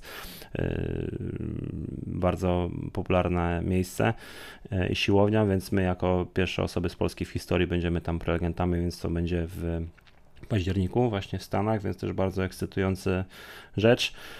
No i taka ostatnia rzecz, którą też teraz, jeszcze robię doktorat przy okazji, tak, więc tak jestem już po pierwszej turze badań, w której porównuję wpływ treningu siłowego na funkcje poznawcze, masę mięśniową i siłę, i porównuję dwa różne modele polaryzacji. To będzie... To ile śpisz? No, staram się jak najwięcej, ale niedługo. Dwa różne modele priorytety, czy to będzie wahadłowa, blokowa z wahadłowym podejściem, ondulacyjna i dzienna ondulacyjna priorytetyzacja, czyli pierwszą grupę już tutaj studentów mam przebadanych, druga grupa zaczyna pod koniec września, więc też w przyszłym roku będę musiał się tym zająć, żeby opublikować te dwie prace. Chciałbym, żeby były opublikowane w NCAA, czasopiśmie NCAA, Strength and Conditioning, więc to jest na przyszły rok temat. No i też z osobą, która jest współautorem tych moich prac, być może podziałamy coś w kwestii suplementacji. To jest może nieodległy temat suplementów, nieodległy temat, ale też temat, z którym chcemy ruszyć, bo też myślę, że ten rynek jeszcze nie jest tak przesycony, jak wszyscy myślą, ponieważ brakuje w nim też jakości, brakuje w nim konkretów i brakuje w nim podejścia czysto sportowego i tak jakby kierowania tych suplementów prosto do sportowców, a nie tylko ludzi aktywnych, czy właśnie tam kulturystów, trójboistów i tak dalej. Nie to, że to jest złe, ale myślę, że takie suplementy z certyfikatem i z potwierdzeniem, że te suplementy są czyste, nie zanieczyszczone, ekologiczne, też by się w Polsce przydały, bo tego brakuje, więc no jest trochę tego i jest trochę projektów. Działamy. Trzymamy kciuki za wszystkie. I Mirek mówił dużo o Stanach, ale jeszcze jest jeden event w Polsce, o którym nie wspomniał. 2 grudnia razem właśnie z chłopakami ze SEC organizujemy konferencję International Performance and Strength Summit i to będzie połączenie świata motoryki i treningu personalnego, także też nowość na rynku w Polsce. Wrzucimy link tutaj na dole w podcaście, gdzieś będzie w opisie, więc też sobie wejdźcie i zobaczcie, co dla Was przygotowaliśmy. Tak, dokładnie. To jest na pewno temat, który też będzie z roku na rok się rozwijał. Mamy 2 bloki tematyczne teraz. Przygotowanie fizyczne i trening personalny. Myślę, że w przyszłym roku na pewno jeszcze jakiś 1 blok dodamy. No i chcemy tu zrobić furorę i chcemy trochę przekazać tej wiedzy topowej do szerszego spektrum odbiorców, więc oczekujemy bardzo szerokiego grona osób, uczestników, więc mam nadzieję, że się zobaczymy 2 grudnia w Warszawie. No i zapisujcie się szybko, bo bilety się rozejdą w chwilę. Dokładnie. No dobrze, Mirku, przechodzimy sobie teraz do części metabolicznej, czyli troszkę prywaty. Rzadko się dzielisz życiem prywatnym tutaj w mediach, więc trochę Cię pomęczę, oczywiście bez żadnej presji. O tym, o czym możesz, to porozmawiamy, o czym nie możesz, to zamykamy się. Więc przechodzimy do pierwszego pytania. Finansowy rachunek sumienia. I tutaj 3 elementy. Pierwsze pytanie, pierwszy element. Czy posiadasz finansową poduszkę bezpieczeństwa? Chciałbym ją posiadać. Zawsze o niej często nie myślę. I często myślę o tym, jak fajnie by było mieć coś takiego, ale no, na przykład bardzo dużo osób na przykład gra w totka i dużo osób się mnie pyta, na przykład co bym zrobił z taką sumą, czy bym chciał, ale połowa mnie na przykład chciałabym, nie wiem, wygrać 100 milionów, a druga połowa mnie nie chciałbym tak jakby tego, żeby to się stało, bo bardzo ekscytuje mnie tak jakby dążenie do tych celów, które mam i to życie, które mam, i ta ciężka praca mnie motywuje i naprawdę jest czymś fajnym dla mnie, a wiem, że wiele osób, które wygrało na loterii po roku i tak bankrutuje, więc tak jakby pieniądze nie dają do końca szczęścia, może chwilowe szczęście. I pamiętam, że Mark Cuban, który jest właścicielem Dallas Mavericks z drużyny NBA, mówił, że właśnie najlepszym sposobem na zostanie milionerem to jest właśnie krok po kroku dojście do tego sukcesu i nie właśnie wygranie na loterii, bo jeżeli wygrasz pieniądze na loterii lub ktoś Ci je da, to nigdy nie wiesz, jak tymi pieniędzmi zarządzać, nigdy nie wiesz, ile bólu, ile pracy, ile nieprzespanych nocy musiałeś tak jakby dać siebie, żeby dojść do tego i krok po kroku tak jakby zarabiać i umieć zarządzać przede wszystkim tymi finansami, a tak jak ktoś nie ma, później ma, no to od razu wiadomo traci, więc nie mam tej poduszki, chciałbym mieć chociaż cokolwiek, w sensie no, trochę większą niż mam, wiadomo, że coś zawsze jest w zanadrzu, jakiś as w rękawie zawsze jest, ale to nie jest tak, że też, że mam gdzieś tam 100 tysięcy złotych pod poduszką, które czeka na czarną godzinę. No ale zakładam, że że jakbyś teraz stracił możliwość pracy, no to na jakieś tam kilka miesięcy byś miał oszczędności. No, tak, albo po prostu miałbym pomysł od razu, żeby zarobić sportem. Dokładnie. Ekstra. Źródła dochodu.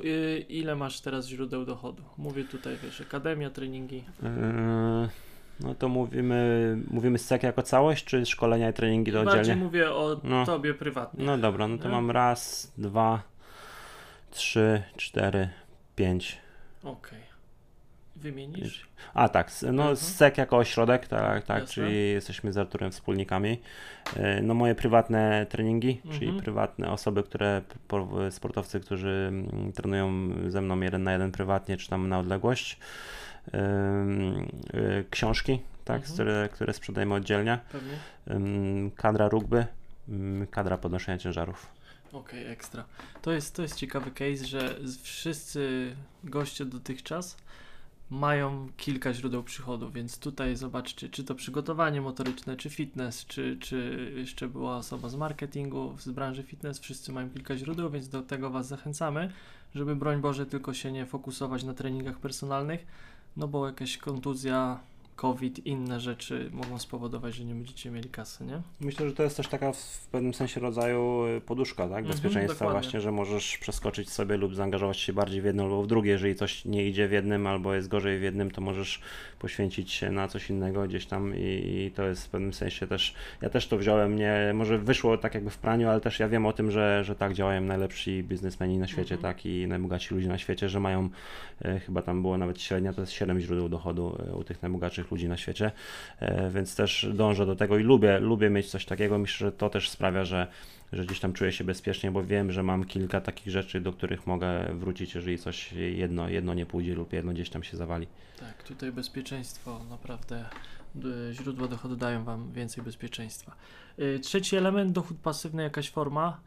Rozumiem, że książkę masz, więc książka na pewno, nie? A co to znaczy dochód pasywny? No, moja definicja jest taka, bo są oczywiście teorie, różne wersje, że w ogóle nie ma czegoś takiego jak dochód pasywny. Ja rozumiem, że w 100% dochodu pasywnego nie ma, no chyba, że jesteś rentierem i już, wiesz, leżysz na plaży i samo ci się, wiesz, wynajmuje wszystko, mieszkania, biznes. Coś, co się sprzedaje bez twojej ingerencji, coś takiego? Wiesz co, moja definicja jest taka, że produkt, w który wkładasz na początku dużo pracy, a później przy małej lub minimalnej ilości pracy cały czas jakiś przychód wpada. No książka moja jest takim przykładem. To super, tak. No to na pewno u nas też będzie książka, tak? Bo to jest z tego co widziałem, to dobrze się cały czas sprzedaje, no pewnie nie promujecie jakoś mega, nie? Nie, już teraz prawie w ogóle. No czasami coś tam, jeżeli rzeczywiście się nie sprzedaje, to coś tam wrzucimy, ale też nie na siłę, to nie są wykupowane reklamy, to nie sprzedaje się jakoś, nie robimy czegoś takiego, no ale wydaliśmy ją w 2019 i cały czas się sprzedaje, więc myślę, że to jest coś, co pisaliśmy kilka lat, w co wkładaliśmy, bardzo wiele godzin z Arturem i nieprzespanych nocy, czyli to było coś, co myśląc o tym musieliśmy odłożyć tak jakby tą nagrodę na przyszłość, tak? Wiedząc, że musimy poświęcić tam 2 lata, nie zarabiając na tym, co robimy, ale że w przyszłości będziemy mieli ten dochód pasywny, tak jak ty to mówisz, i to będzie przez całe życie tak naprawdę, bo ta książka już teraz, wiedziałem, że jak ją napiszemy, to już będzie do końca życia, tak? Możemy, wiadomo, wydać jakąś nową edycję, dokładnie. Tak, ale ona już zawsze będzie, tak? Ona nie zniknie, tak? I to jest coś fajnego. Czyli słuchajcie, po raz kolejny trzeba czasami odłożyć tą nagrodę finansową na przyszłość i poczekać troszkę, bo już Mirek kolejny raz tutaj o tym mówi. No to jest też, jeszcze tylko powiem, bo to jest też ze sportem związane, bo teraz byłem na kadrze rugby i trener nawet ten cytat taki właśnie dał, że najlepsi sportowcy, na jednym ze spotkań drużynowych dał, że najlepsi sportowcy są w stanie odłożyć nagrodę na przyszłość właśnie i wiedząc, że ta ciężka praca, krew, pot i łzy tu i teraz może nie przyniosą efektów, ale w przyszłości na pewno, tak? Więc ci najlepsi sportowcy, najlepsi biznesmeni, najlepsze osoby, które osiągają sukces, są w stanie myśleć w przód, a nie na tu i teraz. Dokładnie.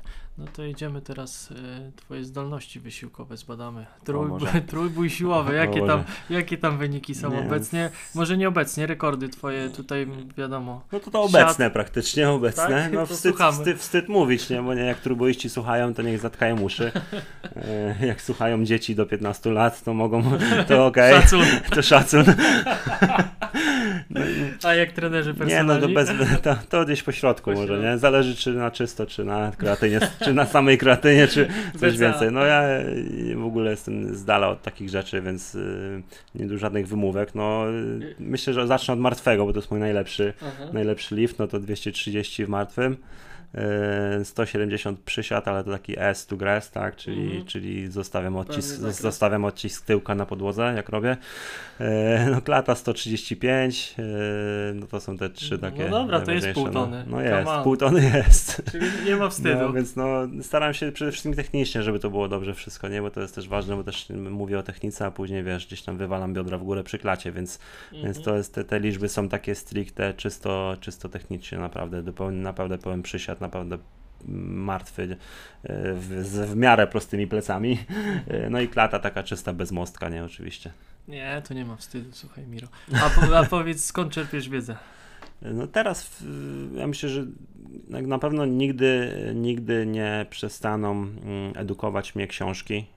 To jest coś, do czego zawsze wracam, na co teraz niestety mam coraz mniej czasu, ale coś, co szczególnie te starsze książki są bezcenne dla mnie i ja ogólnie uwielbiam książki papierowe, więc moim marzeniem jest mieć wielką bibliotekę. Już mam dość dużą bibliotekę w biurze swoim w domu, ale chciałbym mieć większą, wielką, ogromną bibliotekę. Chciałbym mieć wszystkie książki tak jakby papierowe, więc to jest jedna rzecz, no ale najczęściej teraz czerpię wiedzę z podcastów. Więc myślę, że to jest coś, co jest na topie też i wszyscy, dużo osób to robi. No ja mam takie szczęście w nieszczęściu, że mieszkam 20 km do pracy mam codziennie, no i czasami to zajmuje mi w zależności od pory dnia 40 minut, może 45 minut, no to zawsze czegoś słucham, tak? Nigdy nie tracę czasu na muzykę, na radio, w szczególności na wiadomości i rzeczy, na które nie mam wpływu, tylko zawsze czegoś słucham, tak? Ja nie nienawidzę tracić czasu na takie rzeczy, które mi nic nie dają. Wiadomo, że każdy potrzebuje chwili relaksu i tak, ale to nie jest godzina codziennie, że tak jakby nie wykorzystujesz tego na coś pożytecznego, tylko na przykład słuchasz tylko muzyki. Nie tracisz czasu, tylko ładujesz baterię. No nie? Dokładnie, ładuję baterię, więc sobie jadę i lubię słuchać naprawdę, tak, szczególnie jak mam teraz, no, często bywam w spale, tak, to mam prawie 4 godziny, no to takie podcasty Joe'a Rogana, które trwają właśnie około 4 godzin, no i teraz już tak mam ogarnięte to, że sobie przyspieszam tam do 1,25 nawet te podcasty, żeby były szybsze, żeby szybciej słuchać, czasami już 1,5 nawet słucham prędkości na Spotify'u, bo są te możliwości z przyspieszenia tego. No i po jakimś czasie się człowiek przyzwyczaja do takiej prędkości i pamiętam, że jak wracam czasami do tej jedynki, czyli do normalnej, to czuję jakby osoby tam... Żebyś na dwójkę nie wleciał, bo to już tak będzie problem. No 1,75 chyba doszedłem najszybciej, to jest naprawdę bardzo szybko, nie? Więc, no, ale przede wszystkim ja też słucham po angielsku, tak? Bo jeśli chodzi o przygotowanie... A szybkie czytanie praktykowałeś? To jest coś, co spędza mi sens powiek, czyli zawsze chciałem się nauczyć i to jest coś, co Charles Poliquin zawsze mówił i mówił, że to jest coś, co każdy trener powinien wziąć, czyli kurs szybkiego czytania. Ja myślę, że dość szybko czytam ogólnie, nie tak szybko, nie jestem szybkim czytaczem, tak? Nie umiem tak szybko czytać jak osoby, które rzeczywiście praktykują szybkie czytanie, ale no myślę, że czytam w miarę okej, ale też z tego powodu nie czytam aż tak dużo książek, a bardziej słucham, bo na czytanie nie mam tyle czasu. Jak mam pół godziny maksymalnie, czy 10 minut czasami, no to nawet czasami nie siadam do książki, tylko wolę sobie właśnie coś włączyć albo oglądać, albo rzeczywiście przeczytać jakiś artykuł może, no bo nie czytam tak szybko, żeby tą książkę ogarnąć, tak, więc wolę słuchać, ale szybkie czytanie to jest coś, co mogę polecić, ale sam nie umiem, tak? Na pewno, ale wiele osób na pewno to poleca i mówi o tym. Polecamy, słuchajcie. Ostatnia część, wyciszenie, tu przechodzimy już do... najciekawszej części z mojej perspektywy. Oczywiście z trenerskiej pewnie mniej, więc lecimy. Jakie masz wartości w życiu? Ojeny. Ciężki temat. Ja myślę, że taka uczciwość wobec samego siebie jest bardzo ważna. Dla mnie kierowanie się w życiu pewnymi zasadami, jakiekolwiek te zasady by nie były, ale bylebyś był uczciwy wobec siebie i tego, w co wierzysz i do czego dążysz, czyli nie zakłamywanie samego siebie, nie robienie czegoś wbrew swoim właśnie wartościom. Dla mnie to będzie ciężka praca, to jest dążenie do celów, to jest optymizm. Bardzo dręczy mnie pesymizm ludzki i narzekanie na wszystko. Wiadomo, że każdy ma swoje momenty gorsze i lepsze i można czasami sobie ponarzekać, ale niektóre osoby robią to notorycznie i ja ciężko mi jest przebywać w gronie takich osób. Bardzo lubię pozytywne, otwarte osoby z wizją i myślę, że to są wartości, którymi się kieruję, czyli wyciskanie z życia maksymalnie ile się da. Ja też jestem tak jakby, ja uważam sam, że mam bardzo dobre zrozumienie życia. Jestem w stanie cieszyć się bardzo małymi rzeczami, małymi zwycięstwami i bardzo doceniam to, co mam, bo wiem, że może być dużo gorzej. Bardzo doceniam zdrowie, to, że mam dach nad głową, że mogę żyć z tego, co robię. Nie muszę nienawidzić swojej pracy, więc bardzo doceniam małe rzeczy i cieszę się tak jakby z tego, co robię, tak? Więc jeżeli czyli wdzięczność taka. Tak, też, taka wdzięczność, pracowitość, szczerość. W ogóle jest to jedna chyba z ważniejszych zdolności, jaką człowiek może posiąść, czyli właśnie docenianie tych małych rzeczy. Naprawdę to zmienia perspektywę, ale nie jest to łatwe, trzeba przyznać. No nie, dokładnie. Ja myślę, że dużo sport wykształtował we mnie takich wartości też. Nie wiem, skąd to się wzięło, bo nie wiem, skąd ja taki jestem tak naprawdę. Myślę, że na pewno gdzieś tam mój ojciec jest podobny trochę, jeśli chodzi o charakter i taką pracowitość i taką właśnie taki optymizm, ale no ciężko mi jest być innym, tak? I często nie rozumiem tych osób, które nie są takie, ale wiem, że są takie osoby, no ale... Jest ich dużo niestety. Tak. Ja właśnie wracając do tego, co powiedziałeś, do tematu, wiesz, narzekania. No i tak się przyjęło, że w Polsce ludzie lubią narzekać. Ja mówię, no come on, pewnie wszędzie narzekają, wiesz jak to jest. Ale no nie, jak wróciłem w tym roku z Ameryki Łacińskiej, byłem 3 miesiące i mówię, oh my god, jak oni doceniają te pierdoły, to jest naprawdę aż szacun, że tak są non-stop, wiesz, pozytywnie uśmiechnięci. No i to trzeba od nich, od tej kultury latynoamerykańskiej naprawdę czerpać, moim zdaniem. Tak, ja myślę, że warto czasem pójść do hospicjum, warto pooglądać osoby chore, zobaczyć jak ludzie żyją w innych krajach, gdzieś w Afryce, czy gdzie są wojny i jak ludzie mają rzeczywiście, którzy nie mają nic. No i mnie takie rzeczy na przykład ruszają i ja widząc takie rzeczy od razu doceniam to, co mam. No, cudownie. Słuchaj, ja nawet dzisiaj byłem na śniadaniu, jestem u Mirka gościnnie, a spałem w Gdańsku w Puro, tam na Starym Mieście. I zszedłem na śniadanie i coś tam właśnie miałem taką jakąś myśl, bym powiedział z dupy, że coś tam się nie udało, kurde, znowu.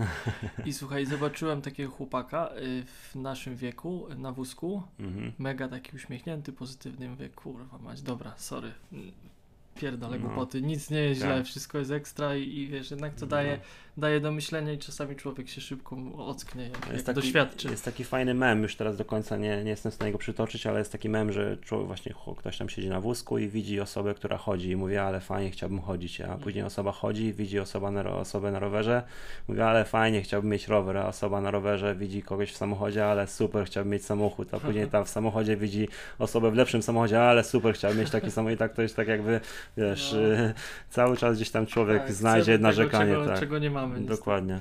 No dobra, to fajne, ciekawe podejście i teraz tak, co Cię pasjonuje i chciałbym, żebyśmy ten sport pominęli, no bo to jest jakby dla mnie oczywiste, nie? Że wokół sportu żyjesz, siedzisz, a czy coś jeszcze? Myślę, że rozwój, nie? Ogólny. No i takie czerpanie właśnie z życia wszystkiego, co się da. Ja zdaję sobie sprawę, im starszy jestem, tym życie szybciej mija i ta pasja do życia ogólnie i do rozwijania się mnie pasjonuje. Do tego, żeby wychować swoje dzieci jak najlepiej tylko mogę, do tego, żeby... Dobrym jesteś tatą? No nie wiem, ciężko powiedzieć. Zobaczymy za x lat. Mam nadzieję. Na pewno się staram być najlepszym, jakim mogę być, tak? Więc mam nadzieję, że jestem dobrym tatą i też podobno to dopiero się wyklaruje, jak będą starsze dzieci, bo dobrym tatą dopiero się niby jest, jak twoje dzieci, jak są starsze, chcą z tobą przebywać, więc zobaczymy, jak to będzie, jak będę starszy. Więc myślę, że moja pasja ogólna to jest taka pasja do życia. A słuchaj, ostatnie pytanie z wyciszenia. Podróże, bo to też taki temat, że z mojego doświadczenia dużo mówi o ludziach i mówię o tych, którzy mają możliwość oczywiście podróżowania jak dużo podróżują, to naprawdę w rozmowie nawet czuję, że ta głowa jest otwarta, tak. są bardziej tacy tolerancyjni. I u Ciebie, czy miałeś czas, możliwości na podróże? Myślę, że wszystkie moje podróże były związane z karierą, w jakimś sensie bardzo nie pamiętam, żebym wykupił sobie wakacje na przykład i poleciał gdzieś na wakacje. Myślę, że to jest akurat negatywna rzecz z mojej, jeśli chodzi o mnie, że, bo też pamiętam, że wiele osób, wielu biznesmenów, wielu trenerów mówi, że pierwszą rzeczą, którą powinieneś zaplanować w styczniu, to jest kiedy jedziesz na wakacje tak naprawdę, a ja tego nie robię, więc to jest coś, co na pewno chcę zmienić, żeby rzeczywiście te wakacje z rodziną spędzać gdzieś. I trochę się odmurzyć, więc wszystkie moje podróże były związane z karierą, czy to właśnie były Stany i wtedy też dużo nie podróżowałem, bo pamiętam, że wtedy mieszkałem w Polsce, pojechałem do Stanów i tylko gdzieś tam po Stanach się poruszałem, więc może to są podróże, może nie, tak pomiędzy miastami w Stanach. Teraz troszeczkę więcej ze względu na sport, bycie trenerem, czy to właśnie po różnych krajach, no ale jest wiele jeszcze krajów, w którym chciałbym odwiedzić. Nie jestem fanem latania ogólnie, więc też to mnie gdzieś tam trzyma przed podróżami, ale też nie lubię też już teraz, mając rodzinę i dzieci, latać samemu, bo uważam, że tak jakby nie czerpię przyjemności z bycia gdzieś samemu. Jeżeli gdzieś lecę gdzieś z jakąś drużyną, to zazwyczaj i tak nic nie zwiedzam i nic nie robię innego poza treningami i tam robienia rzeczy stricte związane z pracą, bo uważam, że tak jakby dla mnie tak jakby nie czerpię z tego radości, bo nie ma ze mną mojej rodziny. No dobra, no to życzę Ci teraz wielu podróży z rodziną, bo to aspekt, który na pewno też dużo wnosi do życia, ale to, że mieszkałeś w Stanach, pracowałeś tam, to już otwiera głowę, bo tam jest tak kosmo międzynarodowo, że nie wierzę, że wiesz, że Stany nie wpłynęły na Ciebie jako na osobę, nie? Ta przygoda w Stanach. Nie, myślę, że to na pewno i też to jest też takie, może ostatnia rzecz, którą chcę przytoczyć, bo wielu sportowców tutaj też przychodzi i pyta się mnie, bo ma szansę na przykład wyjechać na stypendium albo wyjechać do rodziny, do Stanów i tak dalej. Ja zawsze mówię, że nigdy nie powiedziałem komuś, żeby nie leciał. Myślę, że to była najlepsza decyzja w moim życiu. Decyzja, która ukształtowała mnie jako trenera, jako osobę, jako zawodnika jeszcze wtedy. Odmieniła moje życie, pozwoliła mi spojrzeć właśnie na świat inaczej, zrozumieć pewne rzeczy, docenić pewne rzeczy, nauczyć się tej etyki pracy, dążenia do celów, wyznaczania sobie celów, tej pasji, tych marzeń, tego optymizmu i zadowolenia z życia, że ja bym nie zmienił tego, nawet, że nie zagrałem w NBA, tak, ale osiągnąłem wiele innych rzeczy, które mnie trzymają tak jakby dalej tutaj w tej samej mentalności, żeby czerpać z życia jak najwięcej, więc jak najbardziej wyjeżdżajcie i czerpcie z życia ile się da, w szczególności jeżeli nie macie jeszcze rodziny, jesteście singlami, czy nie macie partnera, no to jest najlepszy okres, żeby jechać i żeby naprawdę szukać swojej drogi w życiu. Cieszę się, Mirku, że Cię odwiedziłem tutaj w Gdyni, bo powiem szczerze, że mimo, że razem już nawet działamy, mamy wspólne projekty, właśnie między innymi konferencja, to tak naprawdę Mirka trochę od tej strony prywatnej dzisiaj poznałem, więc fajna rozmowa.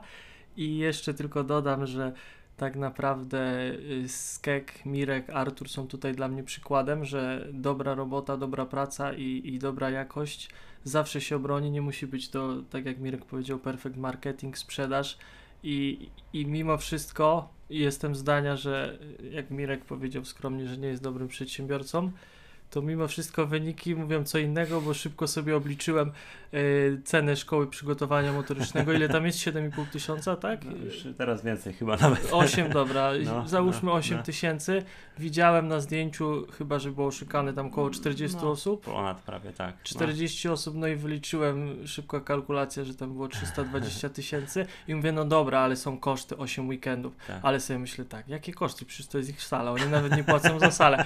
Więc nawet haracze płacimy tutaj. Płacą haracze i nawet po tych haraczach stwierdziłem, że wynik jest naprawdę ekstra, więc dobra robota właśnie się zawsze obroni, więc róbcie dobrą robotę i nie musicie być naprawdę tutaj perfekt marketingowcami, sprzedawcami. Skupcie się, żeby była dobra jakość, a zawsze to się w przyszłości zwróci.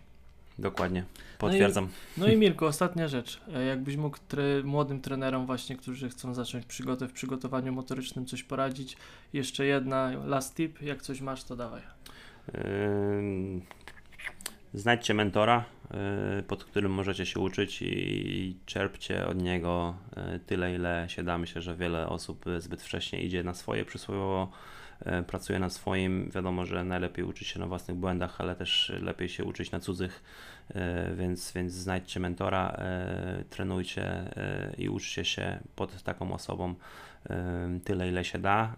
No i nie oczekujcie, że od razu zarobicie nie wiadomo ile pieniędzy. Bardzo często trzeba poświęcić swój czas i naprawdę na początku nawet robić coś za darmo, bo jeżeli zrobisz dobrą robotę za darmo i sprawisz i zrobisz z siebie osobę niezastąpioną, to i tak ktoś będzie chciał Cię zostawić i zatrudnić i w końcu Ci zapłaci.